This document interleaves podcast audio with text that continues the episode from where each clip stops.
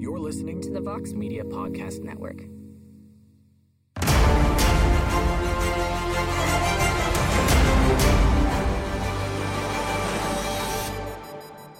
Mike Heck here for MMAfighting.com, reacting to some big news on this Friday afternoon.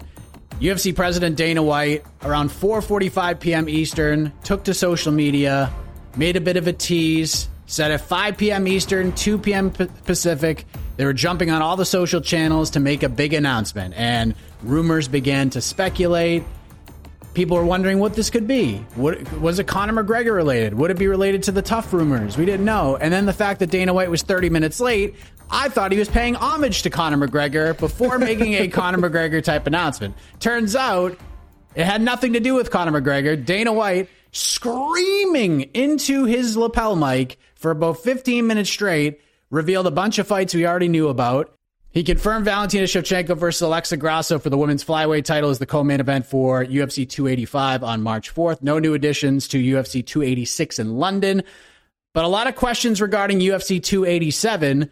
And the crazy thing is, we didn't even get the major answer to the question that we all wanted to know. More on that in a moment, but we found out that the main event for UFC 287 is the rematch between new middleweight champion Alex Pereira and his longtime foe Israel Adesanya. Co-main event for that card is the returning Jorge Masvidal. He will take on Gilbert Burns. We also found out that Kevin Holland will be taking on Santiago Ponzinibbio on that card. Adrian Yanez versus Rob Font, which we had already previously reported. Anyhow, a lot to digest here. There were other little bits and pieces of news that Dana announced that we will get to in a moment. But joining me in this venture is Shaheen Al-Shatti. And Shaheen, after what we just heard from Dana White, I don't feel like I'm talking loud enough. How are you? I, I, don't feel like you're red enough. Like we got the baldness down, bald brothers, you and I. Uh, we're right there with Dana on that. But yeah, I don't think we're red enough yet. Let's go scream into some pillows real quick and, and, and dial it up a notch. Come on. What are we doing? Alex Pereira versus Israel Adesanya, the main event, April 8th. Uh, I had heard rumblings that that's where we were going here, but there are also a bunch of rumblings going around that maybe Izzy wouldn't be ready. Maybe Robert Whitaker would slide in and get a title shot again against Alex Pereira. But in the end, this is the fight to make all along. And it's happening in April. Your reaction to this big middleweight title fight? Um, I mean, I found it interesting that this was the the route that we used to to announce a fight that I think a lot of us already knew more or less was coming, right? Like this is a little bit unique and particular for the UFC to do something like this. It does feel you you mentioned at the top, um, you know, there was some whispers about Conor McGregor. It feels like maybe they pivoted last second. Uh, something changed, who knows?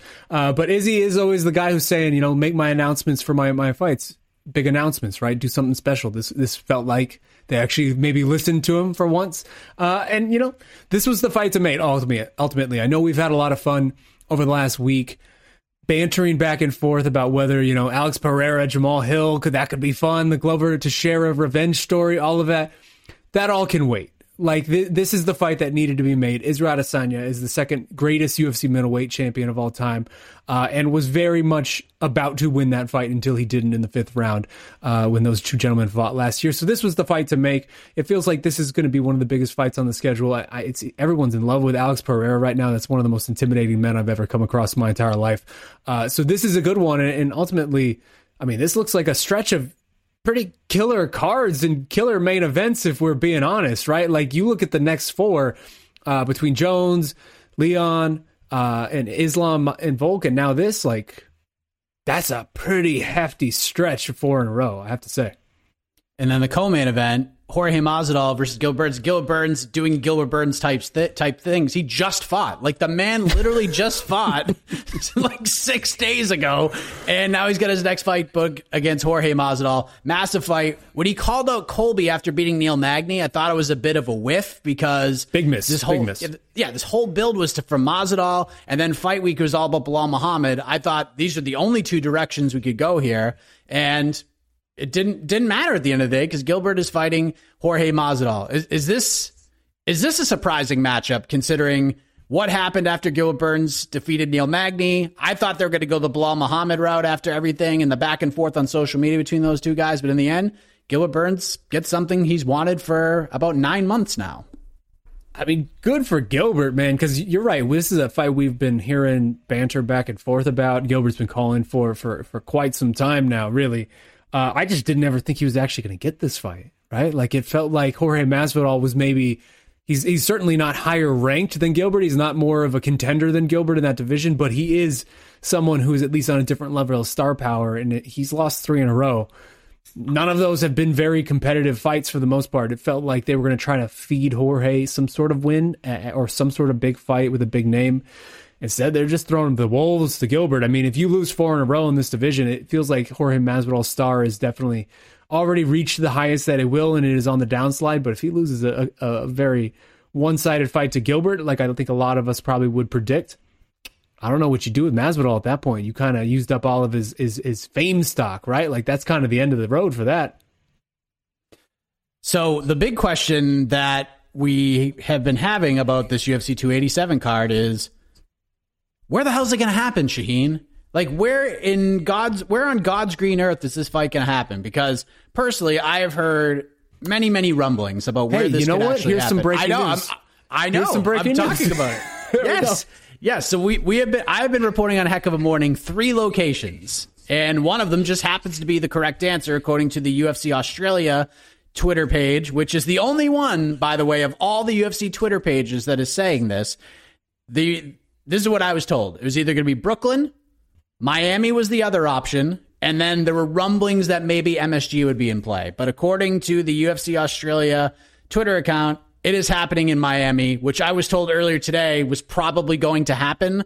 Um, and I was told there could be some hurdles that may need to be jumped over, one of which is the success of the Miami Heat. If they make the playoffs, that could cause a wrinkle here, but apparently that's all been worked out. But we're going to the 305 Shaheen Al Shatti, apparently. Look at this. Look at this. This is this is total UFC, right? Because Colby versus Jorge should have been the fight in Miami. Like that was the fight to put in Miami. But whatever, if you're going to put Jorge in it now, that that's fine. He's going to get a hell of a pop going out there. I love that. I love that in our stupid sport, it's UFC's Australia New Zealand Twitter account that is.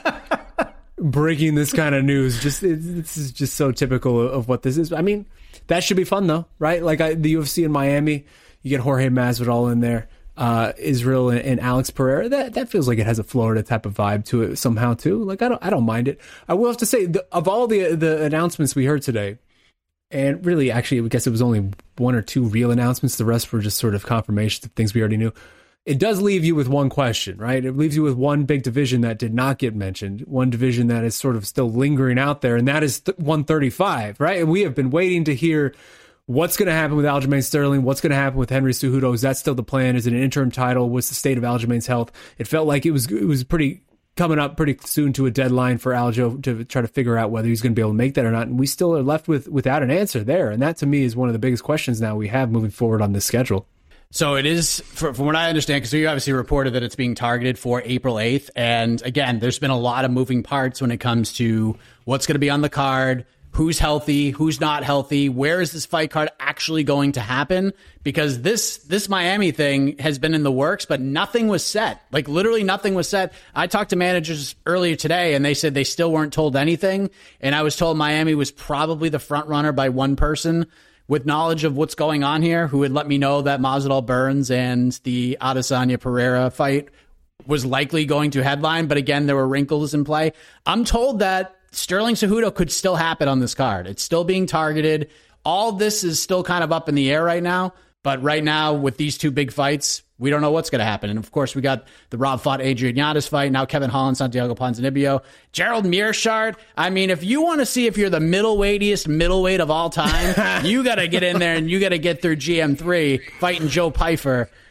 Very good start to this card. And as Dana said, just going back to the Sterling Cejudo stuff, he said, We're still working on this card. I'd love to announce more, but none of the fights are done just yet. And neither was Sterling Cejudo. It was never done. This is the date they were looking at. This is the date they were targeting. And things change all the time, especially with this year and especially with all the crazy stuff that is going on right now. So, but I got to say, three baby. Yeah, 2023. Kevin, is Kevin Holland a human being? Because that handbrake in December, Shaheen, a month ago, is apparently all healed and he's going to come back and fight in April. This is insane. I love it. It's old school. It's it's true old school. I mean, we just I just got done taping like a four hour pod uh, with Jed Iki Casey Layden, and, and, Alexander K. Lee about Fedor Emelianenko's career. And as you go through a lot of these old school guys, the Pride guys, you, you look at the schedules; they were fighting every other month, basically. Like Fedor beat Big Nog for the title, and he was fighting again like a month later, two months later. Kevin Holland's from that world, man. Like he's he's really one of the last guys who's out here just trying to fight every single month, every every other week. You gotta love it. You absolutely gotta love it. And I have to say, if that if that card ends up looking like what it potentially could look like, right? With Izzy, Alex at the top, uh, the big, big rematch. That's to me still one of the biggest fights of the year coming up. And then you got the star power of, of Masvidal versus Gilbert Burns. And then you throw in a Henry Cejudo, whether it's against the Sean O'Malley or whether it's against Aljamain Sterling, plus all the accoutrements that we just got sprinkled on top of that, of like you just said, Rob Font, Adrian Yanez, and Kevin Holland, Ponzinibbio, and just all these others. You're looking at card of the year potential, my man. The other name that that stood out to me that we didn't get any additional confirmation. I looked at the UFC website as well. Uh, Ian Garry, a very exciting prospect at 170, uh, is going to be fighting March 4th at UFC 285, and we just don't know who his opponent is yet. So excited to see what he what he has in store for all of us. So yeah, some big news from Dana White was not Conor McGregor related. So I guess we'll have to stay tuned for that. But I guess what Dana laid the groundwork for is we're going to have be having a lot of yelling and screaming of fight announcements on these social media pages throughout 2023, which is just not what I want. But well, so let me ask you real quick before we sign off. Let me ask you, what do you think about how how this was presented? Like this is different for the UFC. We we often ask for different. Do you like this? Is this better than just throwing it out as a, as a one liner in some press conference or just getting a press release sent to your inbox? Like I know the expectations were for a different announcement, so that maybe soured this. But would you like this as a regular thing? Here, here's what I'll say, and this is the first thing I thought of. We all can't be all things, Shaheen. Like I would love to be like a fireman and all these other things that I've like always dreamed of. I would love to host The Price Is Right. I can't do that. You'd be right a good now. host of The Price Is Right. I, I, I would, love to do that. And Dana White can do a lot of things well, but running his own show and being the lone dude is not one of them. Dana is not a Dana is not the conductor of the train in broadcast, but he's a tremendous co-pilot. Like if you just feed him stuff and let him do what his thing is and just answer questions, he'd be great. Now, if you threw Jon Anik in there with him, or Laura Sanko in there with him, or Megan Olivi in there with him to have a little bounce, a little back and forth, a little bouncy bounce, then it's I think it has a little more impact. But just chucking Dana out there maybe with a pivot to just yell and scream for 20 minutes. I think they're on to something. I like that they're mixing things up, but we got to add another. We got to add another talking head in there. That's what I think. What did you think of it? So just make it a duo. Make it a duo and Mike Heck's in then. Uh yes, that's what I'm thinking right now. So I can get along with that. I mean, I I I, I don't mind it. I mean, I think again the expectations for what this was going to be maybe soured how it was received. But if this ultimately became a regular occurrence, like it does feel bigger. We're doing a show, a little quick pod here right now to react to the idea of these fights, right? Like it does make it just feel a little bit more important than just a regular old press release or hey, uh, we're gonna do Glover versus you know year whoever uh, in January for the title, just throwing stuff out there willy nilly. I agree. I, I, appreciate what they're trying to do. Um, you know, we can just bid on this. When we did this for the first time, we are like, oh, how can we make this better? And I think the UFC might be able to do some stuff better. Dana needs to be there making these announcements, but someone needs to to feed him with a little bit of energy. They just need to be halfway on the energy levels and in the microphone levels. So you can't go um, pure red. You can't go. You can't start it red. What's up, UFC fans? oh man. Well, I mean, look, great start to the year. These next several pay per views are going to be absolutely on fire. I'm glad we we kicked things off with a 90 second promo for the February uh, fourth card that starts at 1 a.m. Eastern. So mm-hmm. get excited for that. Uh, but obviously, we're going to be going to UFC 284, which is a massive card. And then it's on to Jon Jones, Cyril Gane. Then it's on to Edwards versus Usman. And then Gaethje versus Fiziev, which is going to be insane. And then we go to April 8th to Miami, apparently. And Ooh. we're going to get the rematch between Alex Pereira and Israel Adesanya. We're going to get the return of Jorge Gamebred Masvidal against Gilbert Burns. We might get some more add to this so much happening right now, Shaheen. What a run. As, what a as run. More, exactly. And as more continues to pile on our plates, we will let you know what is happening in the wonderful world of mixed martial arts here at MMAfighting.com. So for Shaheen, I am Mike Heck. Thank you for listening to our quick reaction pod. Good night, everybody. Love you guys. Listening to the Vox Media Podcast Network.